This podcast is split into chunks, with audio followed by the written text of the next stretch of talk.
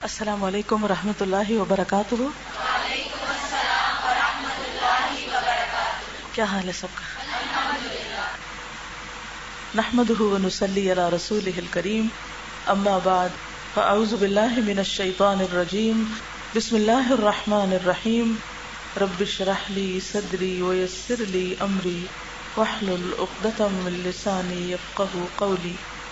فصل number 35 page 184 طاعت یعنی اطاعت فرما برداری عبادت کا ایک مضبوط قلعہ۔ قلعے کو تصور کیجیے کبھی قلعہ دیکھا؟ کو فورٹ کتنی دیواریں ہوتی چار دیواری ہوتی بہت اونچی دیواریں ہوتی ہیں، مضبوط دیواریں ہوتی ان میں ایسی جگہ بنی ہوتی کہ جہاں سے دشمن کو واچ کیا جاتا ہے چاروں طرف حفاظتی پہرا ہوتا ہے اس پر۔ اونچی جگہ پر بھی ہوتا ہے۔ محفوظ ہونے کا تصور آتا ہے۔ یعنی قلعے کا لفظ پڑھتے بولتے دماغ میں آتے ہی کیا آتا ہے کہ جیسے ہم سیکور ہو گئے، محفوظ ہو گئے، نقصان سے بچ گئے، دشمن سے بچ گئے۔ ہمارا دشمن کون ہے؟ شیطان۔ اندر بھی ہے، لیکن جس کو قرآن نے کہا ہے، کھلا کھلا دشمن، وہ تو شیطان ہی ہے۔ اب یہ جو بڑا دشمن ہے ہمارا، یہ ہر وقت ہمارے پیچھے۔ اب اس سے کیسے بچے؟ دشمنوں سے بچنے کے لیے قلعے بنائے جاتے ہیں۔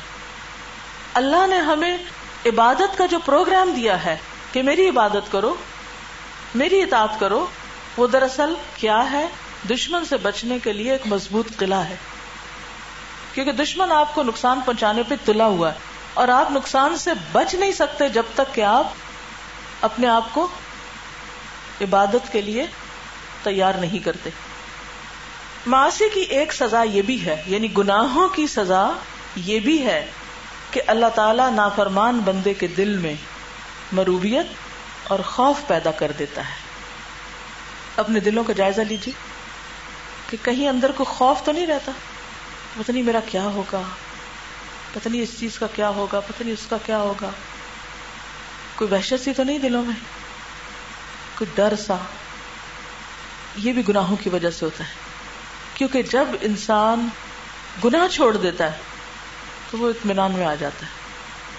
اللہ انا اولیا اللہ لا خوف علیہم ولا هم يحزنون پھر ان کے دلوں میں خوف رہتا تو بس صرف ایک، اور وہ ہے کہ اللہ ناراض نہ ہو۔ تو جو شخص خوف سے نکلنا چاہتا ہے، اس کے لیے ضروری ہے کہ وہ گناہ چھوڑ دے۔ وہ بھی چھوڑ دے جو لوگوں سے چھپ کے کرتا ہے۔ کیونکہ عام طور پر کیا ہوتا ہے کہ انسان اپنے آپ کو محفوظ سمجھتا ہے جب کوئی چھپ کے کام کر رہا ہوتا ہے۔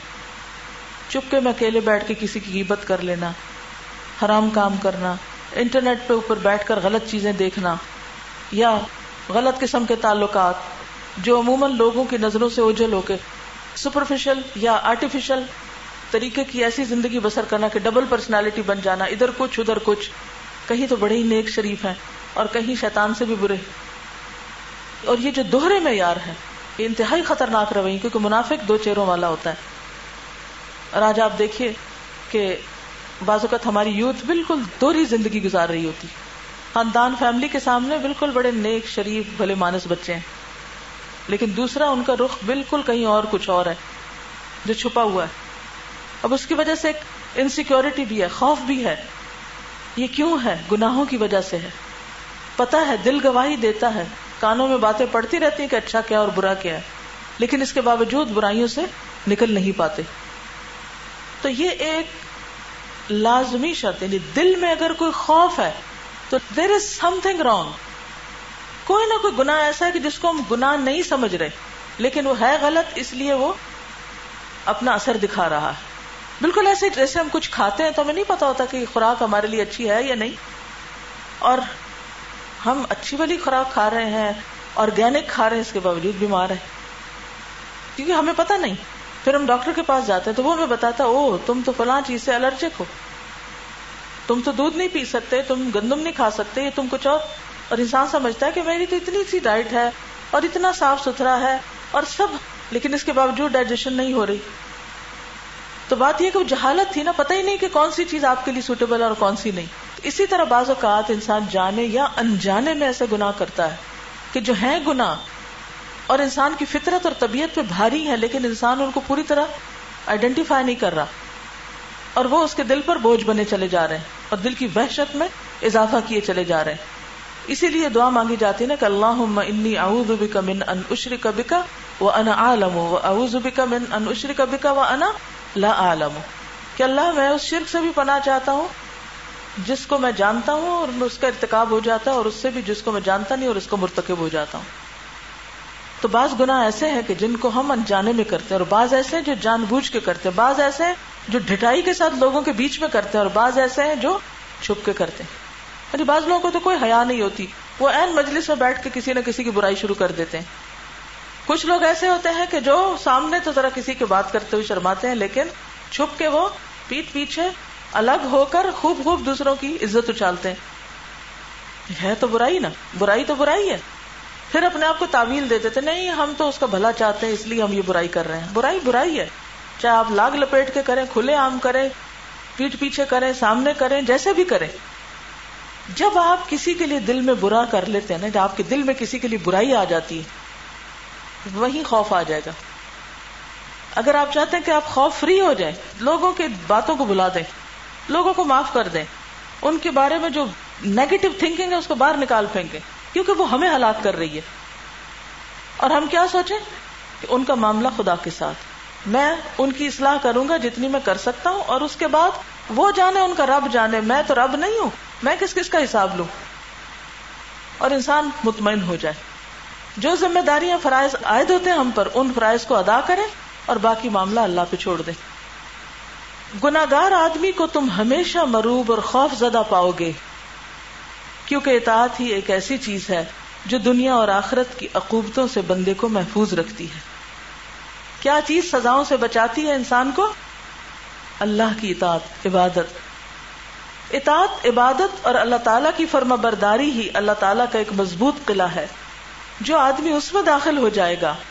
دنیا اور آخرت کی تکالیف سے محفوظ ہو جائے گا۔ جو آدمی اس قلعے میں داخل ہو جائے گا یعنی اطاعت کرنا شروع کر دے گا، اللہ کی بات مانے گا، گناہ چھوڑے گا، وہ اس خوف کی تکلیف سے محفوظ ہو جائے گا۔ جو اس قلعے سے باہر نکلے گا یعنی اللہ کی بات نہیں مانے گا، نافرمانی کرے گا، وہ خوف و حراس اور مسائل اور آلام کا شکار ہو جائے گا۔ جو بندہ اطاعت الہی کو اپنا شیوا بنا لے گا ہما قسم یعنی ہر قسم کا خوف و حراس اس کے لیے امن اور سکون اور اطمینان اور تسکین میں تبدیل ہو جائے گا۔ جب آپ نے کسی کی برائی کی نہیں تو آپ کو ڈر کس کا؟ خوف ہی نہیں رہے گا۔ لیکن اگر آپ نے کسی پہ الزام لگایا، کسی کی غیبت کی، کسی کے لیے دل میں برا رکھا، تو کیا ہوگا؟ کہ آپ کو ہمیشہ دھڑکا لگا رہے گا کہ اچھا اس کو پتا چل گیا تو پھر کیا ہوگا؟ آسی اور نافرمان آسی یعنی گناگار اور نافرمان کا حال تو ہمیشہ تم ایسا پاؤ گے، گویا اس کا دل کسی پرندے کے پروں میں جوڑ دیا گیا ہے۔ یعنی دل باہر ہے۔ جو دل باہر ہوتا ہے، وہ کیسے ہوتا ہے؟ پر پھڑکے تو کیا ہوگا؟ دل بھی خوب اٹھے بیٹھے گا، خوب ڈرے گا۔ دروازہ کھٹکا، سمجھا شکاری آ گیا۔ قدم کی آہٹ سنی، سمجھا اسرائیل آ گیا۔ کہیں سے کوئی آواز آئی، سمجھا اسی کو کچھ کہا جا رہا ہے۔ اور ہر ناگوار چیز گویا اس کی تلاش میں پھر رہی ہے۔ کوئی گاڑی سامنے آ رہی، بس اسی کو ٹکر مارے گی یعنی کہ ہر وقت اس کے دل کے اندر ایک خوف رہتا ہے کہ آئی میری شامت۔ اور یہ کیوں ہوتا ہے؟ ان گناہوں کی وجہ سے جو ہمارے اندر دبے ہوں اور اس پہ ہم نے توبہ نہیں کی۔ بس حقیقت یہ ہے کہ اللہ تعالیٰ سے ڈرنے والا ہر خوف سے محفوظ ہو جاتا ہے۔ یعنی ایک ڈر انسان کو ہر چیز سے بے ڈر کر دیتا ہے۔ اور جو اس سے نہیں ڈرتا، کس سے؟ اللہ سے۔ ہر چیز اسے ڈراتی ہے۔ اس جملے کو مارک کر لیجیے جو اللہ سے نہیں ڈرتا ہر چیز اسے ڈراتی ہے۔ کسی شاعر نے کیا اچھی بات کہی ہے؟ بدا اقدا اللہ بین الخلق مدخلقو ان المخاوف والاجرام فی قرنی جب سے مخلوق پیدا ہوئی، اللہ تعالیٰ کا یہ فیصلہ رہا کہ مخاوف یعنی خوف اور جرائم ہمیشہ ہم قرین رہے، دوست رہے۔ جرم اور خوف دوست ہیں۔ گناہ اور خوف ساتھ ہی ساتھ ہیں، اکٹھے ہیں۔ جہاں غلط کیا وہی پریشانی آئے گی وہی خوف ہوگا۔ معاشی کی ایک سزا یہ بھی ہے کہ قلوب کے اندر خطرناک قسم کی وحشت پیدا کر دیتے ہیں۔ کیا کہا؟ پڑھیے اس جملے کو۔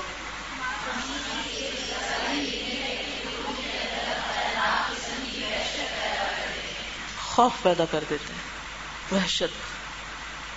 گناگار انسان ہمیشہ متوحش رہے گا، ہر وقت وحشت رہے گی، اس کے اندر رونق نہیں ہوگی، دل میں سکون نہیں ہوگا۔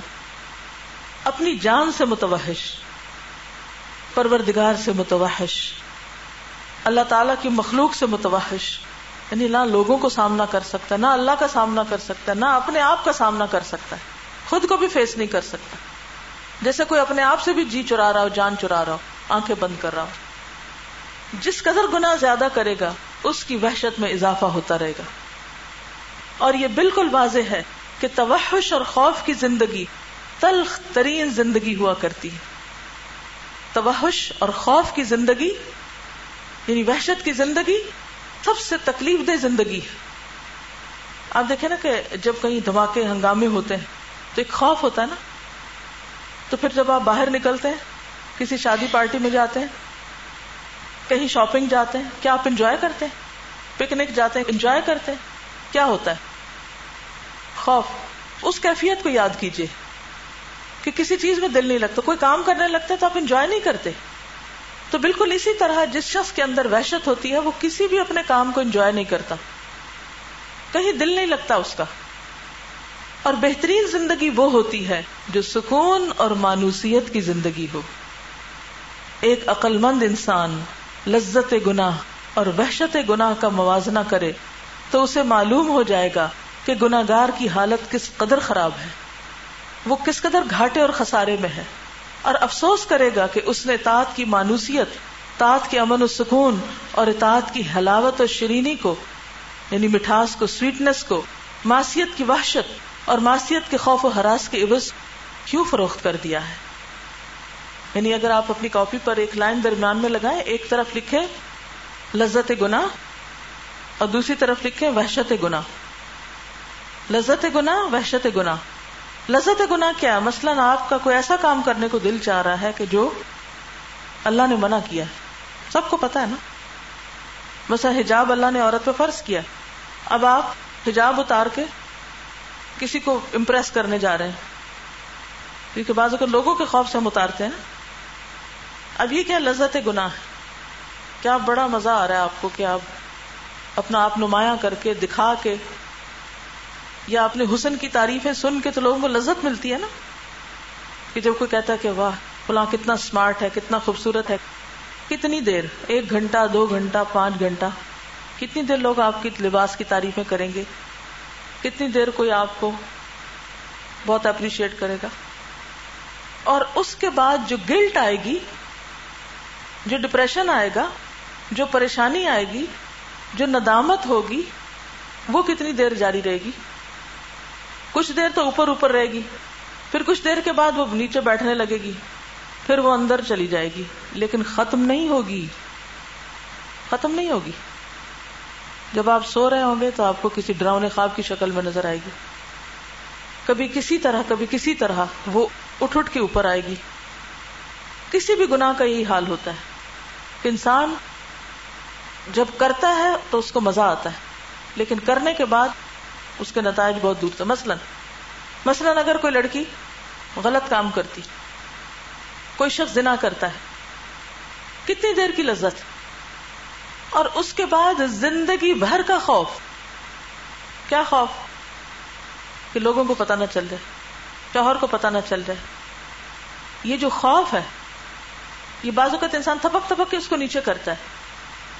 پھر انسان بھول جاتا ہے کہ کس چیز کا خوف تھا، مگر وہ کسی اور طرف سے نکلنے لگتا ہے۔ کسی اور رنگ میں، کسی اور شکل میں۔ کوئی اور بیماری بن کے سامنے آتا ہے۔ اور انسان کو بھول بھی جاتا ہے کہ یہ کیا چیز ہے۔ اسی لیے جو سائکٹرسٹ ہوتے ہیں، وہ ڈگ آؤٹ کرتے ہیں، نیچے تک جاتے ہیں کہ کیا کیا چیزیں ہیں ان کی نیچے دبی ہوئی کہ جو مصیبت کا باعث بنی ہوئی ہے ان کے لیے۔ اگر آپ کسی پہ زیادتی نہیں کر رہے، کسی کا حق نہیں مار رہے، کسی کے ساتھ خیانت نہیں کر رہے آپ کے دل پہ کوئی بوجھ ہو ہی نہیں سکتا۔ آپ نے کسی کا کچھ چرایا نہیں، کسی کا کچھ مارا نہیں، کسی کے اوپر الزام نہیں لگایا، آپ کو کیا پریشانی؟ پریشانیاں لگتی اس وقت ہیں جب انسان ظلم کرتا ہے۔ کیونکہ ظلم قیامت کے دن بھی اندھیروں کی شکل میں ہوگا۔ ظلم دنیا میں بھی اندھیرے بن جاتا ہے اور اندھیرا وحشت کا سبب ہوتا ہے۔ وہ دلوں میں وحشت لاتا ہے اور دلوں میں اندھیرے آتے ہیں۔ تو ہر گناہ کی لذت گناہ اور پھر خوف گناہ۔ دونوں کا کمپیرزن کریں۔ لذت گناہ بہت کم ہے، لیکن اس کا جو نتیجہ ہے، وحشت گناہ بہت دور تک۔ اور اگر خدا نہ خواستہ دنیا میں توبہ نہ کی سچے دل سے، اور وہ آخرت میں چلا گیا، وہاں کے پلڑے میں پڑ گیا، پھر تو اور مصیبت، اور شامت۔ کسی شاعر نے خوب کہا ہے، اذا كنت قد اوحشتك الذنوب، فدعها اذا شئت واستأنس. جب گناہ تجھے وحشت میں مبتلا کر دیں تو گناہ کو ترک کر دے اور مانوسیت حاصل کر لے۔ یعنی اگر تم چاہتے ہو کہ سکون میں آ جاؤ، گناہ چھوڑ دو۔ بس سمپل سا فارمولا ہے۔ لیکن کیوں نہیں چھوڑتے؟ کبھی تو بری آتے پرانی ہو جاتی۔ ارادہ کرتے، پھر پڑ جاتے ہیں اسی میں۔ بعض اوقات کسی انسان سے ہمیں ضد ہوتی، اس کو ہم برداشت ہی نہیں کر سکتے۔ بس وہ دیکھتے جاتے ہیں، تمہارے ہاتھ کانپنے لگتے ہیں۔ کہ پھر ہمارے سامنے آ گیا۔ اب ہمیں مانوسیت وقتی طور پہ کس سے ہوتی ہے؟ جب ہم اس کی کو برائی کر لیں، اس کو لیٹ ڈاؤن کر لیں یا اس کو تنگ کر لیں۔ لیکن ہوتا کیا وہ وقتی جو لذت آ رہی ہوتی ہے ہمیں، کوئی بھی ایسا کام کر کے، پھر وہ ایکومولیٹ ہو جاتی ہے کسی اور مصیبت کی شکل میں۔ تو یہ حل نہیں ہوتا۔ حل کیا ہے؟ ہار مان جائیں۔ کیونکہ میں ہار مانے، میں نے اس کو معاف کیا، میرا اس سے کوئی جھگڑا نہیں، کوئی مسئلہ نہیں۔ بات ختم۔ کوئی بھی چیز آپ ایسی دیکھیں کہ جب گناہ ہوتا ہے تو کیوں ہوتا ہے؟ کیا چیز ٹریگر کرتی کیا چیز آپ کو اس مصیبت میں لے جاتی اگر غیبت کی آپ کو عادت ہے تو ہمیشہ سوچے کہ کیا مصیبت ہے۔ جب بھی غیبت ہونا یہ نہیں ہوتا کہ دل نہیں بتاتا۔ چاہے آپ جسٹیفائی کریں، نہیں، ایسے لوگوں کی تو غیبت کی جا سکتی ہے۔ لیکن، اب مثال کے طور پر حکمرانوں کی غیبت دل کھول کے ہر وقت لوگ کر رہے ہوتے ہیں۔ کہاں سے جواز لیا آپ نے؟ کس کے پاس جواز ہے؟ کوئی جواز نہیں ہے اس کا۔ کہ آپ حکمرانوں کی غیبتیں بیٹھ کے اپنے گھروں میں مجلسوں میں کریں؟ اگر ان کے اندر کوئی برائی ہے تو آپ ان کو بتائیں جا کر، کوئی اور طریقہ اختیار کریں۔ دیکھیے، یہ تو کوئی طریقہ نہیں کہ آپ کھانے کی میز پر بھی بیٹھ کر گالیاں دے رہے ہوں لوگوں کو اور اپنی مجلسوں میں بھی اور جہاں بیٹھے۔ اس سے سوائے آپ کی اپنی بحثت بڑھنے کو اور کچھ بھی نہیں ہوتا۔ بعض لوگوں کی باتیں صرف جھوٹ پر مبنی ہوتی ان کی حقیقت بھی نہیں ہوتی۔ کسی نے کسی کے خلاف کوئی اسکینڈل چھوڑ دیا، کوئی ہم نے تحقیق نہیں کی، لے کے آگے سے آگے آگے اس کو پھیلاتے گئے۔ کس نے آپ کو حق دیا یہ سب کرنے کا؟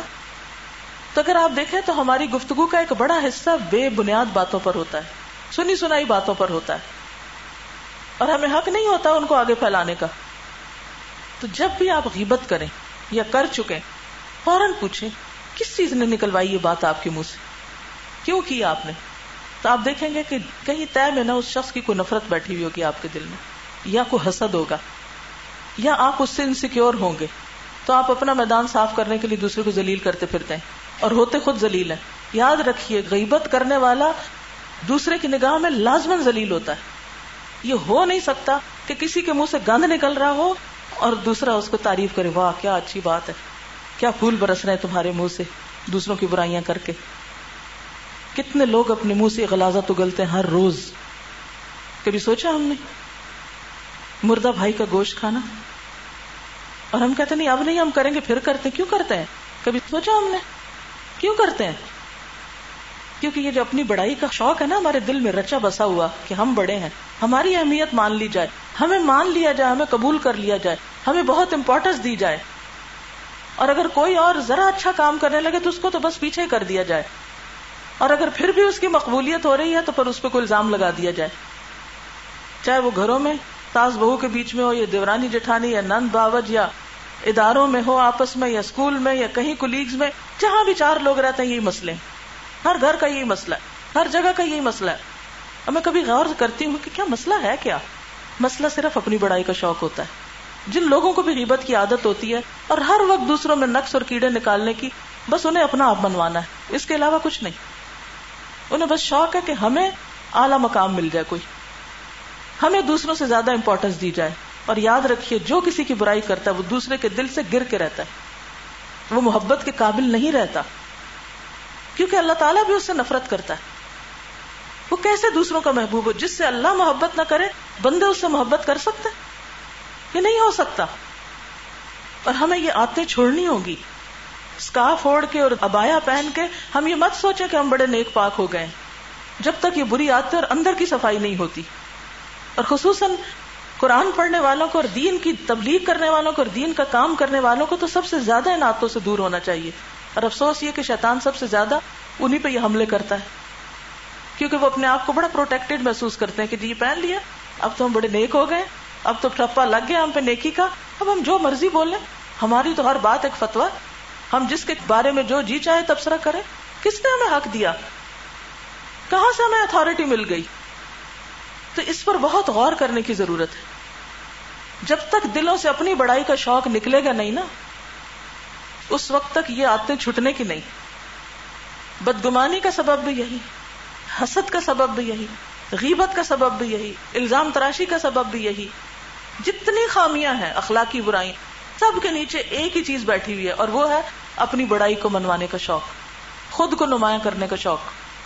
جس دن وہ نکل گیا نا اور بندوں سے بے نیازی ہو گئی اور یہ شوق لگ گیا کہ اللہ کی نگاہ میں کسی طرح قبول ہو جائیں۔ سارے مسئلے حل ہو جائیں گے۔ شیطان کو بھی تو یہی مصیبت لگی تھی نا۔ انا خیر من ہوں اور اللہ کا فارمولا کیا ہے؟ من تواد اللہ رفا اللہ۔ جو اللہ کے لیے جھک جاتا ہے، ہار مان لیتا ہے توازو اختیار کر لیتا ہے، اللہ اس کو اونچا کر دیتا ہے۔ وہ لوگوں کی نگاہوں میں دلوں میں اونچا ہو جاتا ہے۔ جو آجزی اختیار کرتا ہے۔ اور جو بڑا بننا چاہتا ہے، اللہ کا طریقہ کیا ہے؟ جو بڑا بننا چاہتا ہے، اللہ اس کو چھوٹا کرتا ہے۔ کیونکہ بڑائی صرف اللہ کے لیے، انسانوں کے لیے بڑائی نہیں ہے۔ لیکن ہم اس شوق سے باہر آتے ہی نہیں۔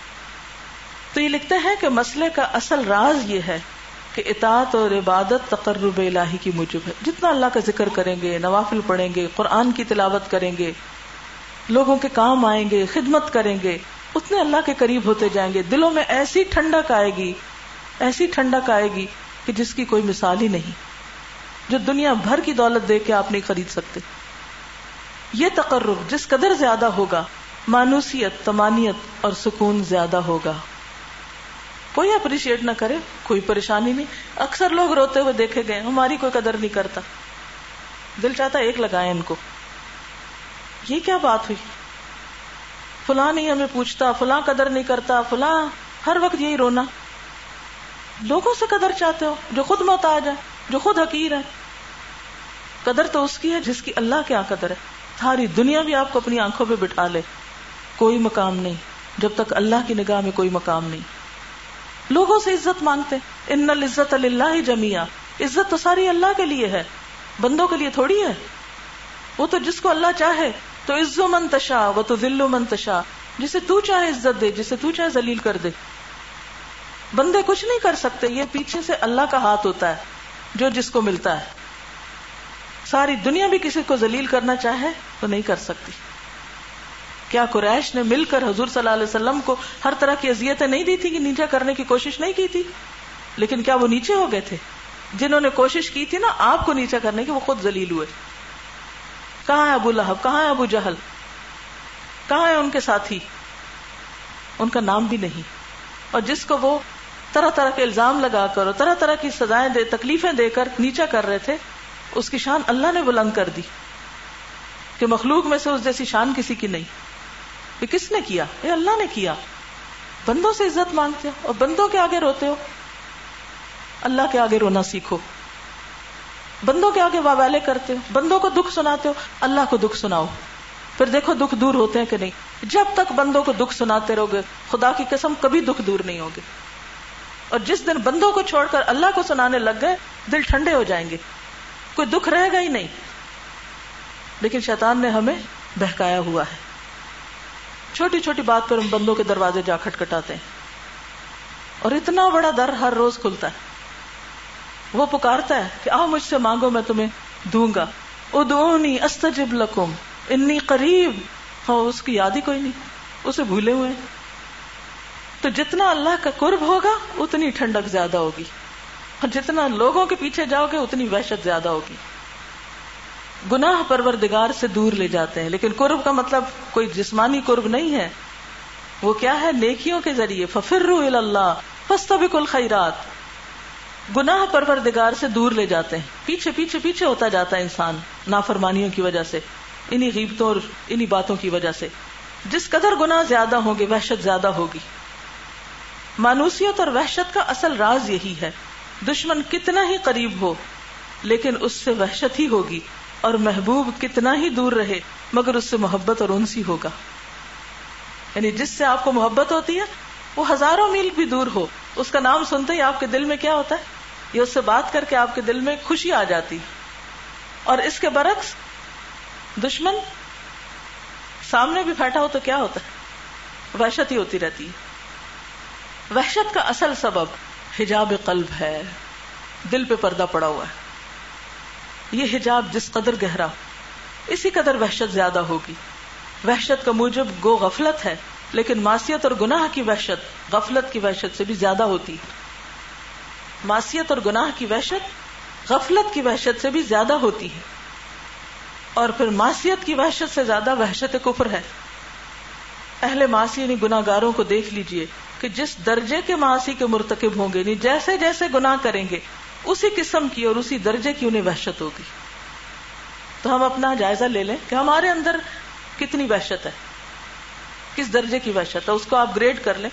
دس نمبر لگا کے دیکھیں، ایک نمبر ہے، دو ہے، تین ہے، چار ہے۔ اور جتنے نمبر کی وحشت ہے نا، بس سمجھے کہ اتنے ہی کل گنا ہے بڑے معاشی کی وحشت بڑی ہوگی اور چھوٹے کی چھوٹی، جس قدر معاشی بڑے ہوں گے، وحشت بڑی ہوگی۔ اور جس قدر زیادہ ہوں گے وحشت زیادہ ہوگی، پھر وحشت کا یہ حال ہو جائے گا کہ گناگار کا قلب وحشتوں سے لبریز ہو جائے گا۔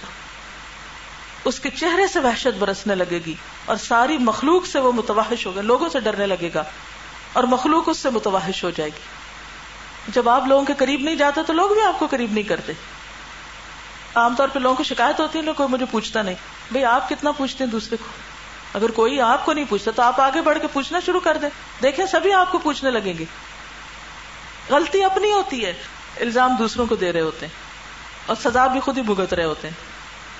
کیونکہ جتنا اندر رونا دھونا ہے، وہ اپنے آپ کوئی عذاب ہے نا۔ یہ اندرونی عذاب ہے، جس کو ہم پہچانتے نہیں۔ اور اس کا واحد حل اللہ سے توبہ ہے۔ کثرت سے استغفار، کثرت سے آئے کریمہ پڑے اور رو کے پڑے اور کہ واقعی اللہ میں گناگار ہوں میرے وہ گنا جو میں کر رہا ہوں اور مجھے پتہ ہی نہیں، وہ مجھے دکھا دے اور مجھے ان سے روک دے۔ اور مجھے بندوں سے بے نیاز کر دے اور مجھے اپنے در کا محتاج کر دے۔ کیونکہ جب تک ہمارا اس سے حقیقی تعلق نہیں ہوگا، یہ اندر کا عذاب کم نہیں ہو سکتا۔ تو جو خوشی چاہتا ہے، جو سکون چاہتا ہے، جو اطمینان چاہتا ہے، وہ اللہ کی طرف رجوع کرے۔ وہ اللہ کے ساتھ سچا ہو جائے۔ وہ صرف اللہ سے ڈرے۔ وہ اللہ کو راضی کرنے کی فکر میں لگ جائے۔ وہ بندوں سے تعریف نہ چاہے۔ وہ بندوں کے پیچھے نہ جائے۔ وہ بندوں سے اپنے مسائل کا حل نہ چاہے۔ وہ صرف اللہ سے مانگے۔ اللہ سے بڑھ کر کوئی مہربان نہیں۔ اللہ سے بڑھ کر کوئی غنی نہیں۔ کوئی نہیں جو ہماری ضرورتیں پوری کر سکے۔ کسی کے ہاتھ میں کچھ بھی نہیں۔ لیکن ہم نے اللہ کو چونکہ پہچانا نہیں، اس کی عظمت نہیں پہچانی، اس لیے ہم بندوں کے کندھے پہ سر رکھ کے رونا چاہتے ہیں۔ جو اللہ کے آگے سجدوں میں روئے، اسے بندوں کے کندھوں پہ سر رکھ کے رونے کی ضرورت ہی نہیں رہتی، کیونکہ اس کا رب ہے، اس کے آنسو دیکھنے والا۔ پھر اس کو لطف بھی وہیں آتا ہے، اسی کے در پہ آتا ہے۔ وہ اپنی بےزتی محسوس کرتا ہے کہ وہ بندوں کے آگے بیٹھ کے روئے۔ لیکن اگر ہم اللہ کے آگے نہیں روتے، تو پھر بندوں ہی کے آگے روتے رہیں گے۔ اور بندے بے رحم ہوتے ہیں۔ بندے کچھ نہیں دیتے، اور نہ کچھ کرتے اور نہ کر سکتے ہیں۔ وہ کسی چیز پہ قادر نہیں۔ وہ تو ایک مچھر بنانے پہ قادر نہیں۔ وہ کیا کریں گے ہمارے لیے؟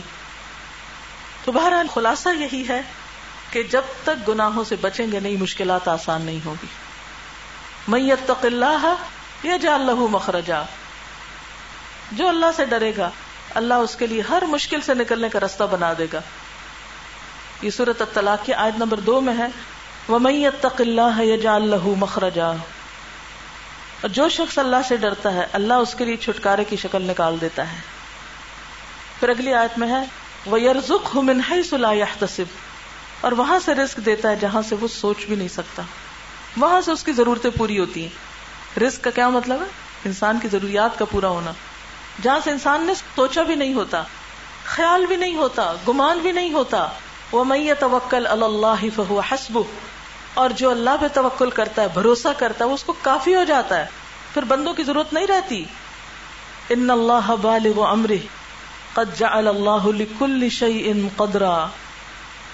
اور اللہ تعالیٰ اپنا کام پورا کر کے ہی رہے گا۔ اللہ تعالیٰ نے ہر چیز کا ایک اندازہ مقرر کر رکھا ہے۔ یہ جو دیر ہوتی ہے نا، تو بات یہ کہ ابھی وہ وقت نہیں آیا۔ ہمیں انتظار کرنا ہے ابھی۔ پھر آگے ہے آیت فائیو میں۔ ذالک امر اللہ انزلہ الیکم ومن یتق اللہ یکفر عنہ سیئاتہ ویعظم لہ اجرا یہ اللہ کا حکم ہے جو اس نے تمہاری طرف اتارا ہے اور جو شخص اللہ سے ڈرے گا، اللہ اس کے گناہ مٹا دے گا اور اسے بڑا بھاری اجر دے گا، بہت بڑا اجر دے گا۔ اور اس کے برعکس وَكَأَيِّم مِّن قَرْيَةٍ عَتَتْ عَنْ أَمْرِ رَبِّهَا وَرُسُلِهِ فَحَاسَبْنَاهَا حِسَابًا شَدِيدًا۔ وَعَذَّبْنَاهَا عَذَابًا نُكْرًا، فَذَاقَتْ وَبَالَ أَمْرِهَا، وَكَانَ عَاقِبَةُ أَمْرِهَا خُسْرًا۔ اور بہت سی بستی والوں نے اپنے رب کے حکم سے اور اس کے رسولوں سے سرتابی کی ان کی بات نہیں مانی یعنی گناہ کیے۔ تو ہم نے بھی ان سے سخت حساب لیا اور انہیں عذاب دیا۔ اندیکھا عذاب یعنی سخت عذاب۔ بس انہوں نے اپنے کرتوت کا مزہ چکھ لیا اور انجام کار انہی کا خسارا ہوا یعنی انہی کا نقصان ہوا۔ تو بات یہ ہے کہ کامیابی اللہ کی اطاعت میں ہے اور ناکامی اللہ کی نافرمانی میں۔ تو اللہ تعالیٰ ہم سب کو اپنی اطاعت کی توفیق دے اور اپنی نافرمانی سے بچائے۔ اور جو بھی غلطیاں چھوٹی بڑی ہم سب سے ہوتی ہیں، اللہ تعالیٰ ہمیں ان پر معافی کی توفیق دے اور ہمیں معاف فرما دے۔ وآخر دعوانا الحمد للہ رب العالمین۔ سبحانك اللهم وبحمدك نشهد ان لا اله الا انت نستغفرك ونتوب اليك السلام علیکم ورحمۃ اللہ وبرکاتہ۔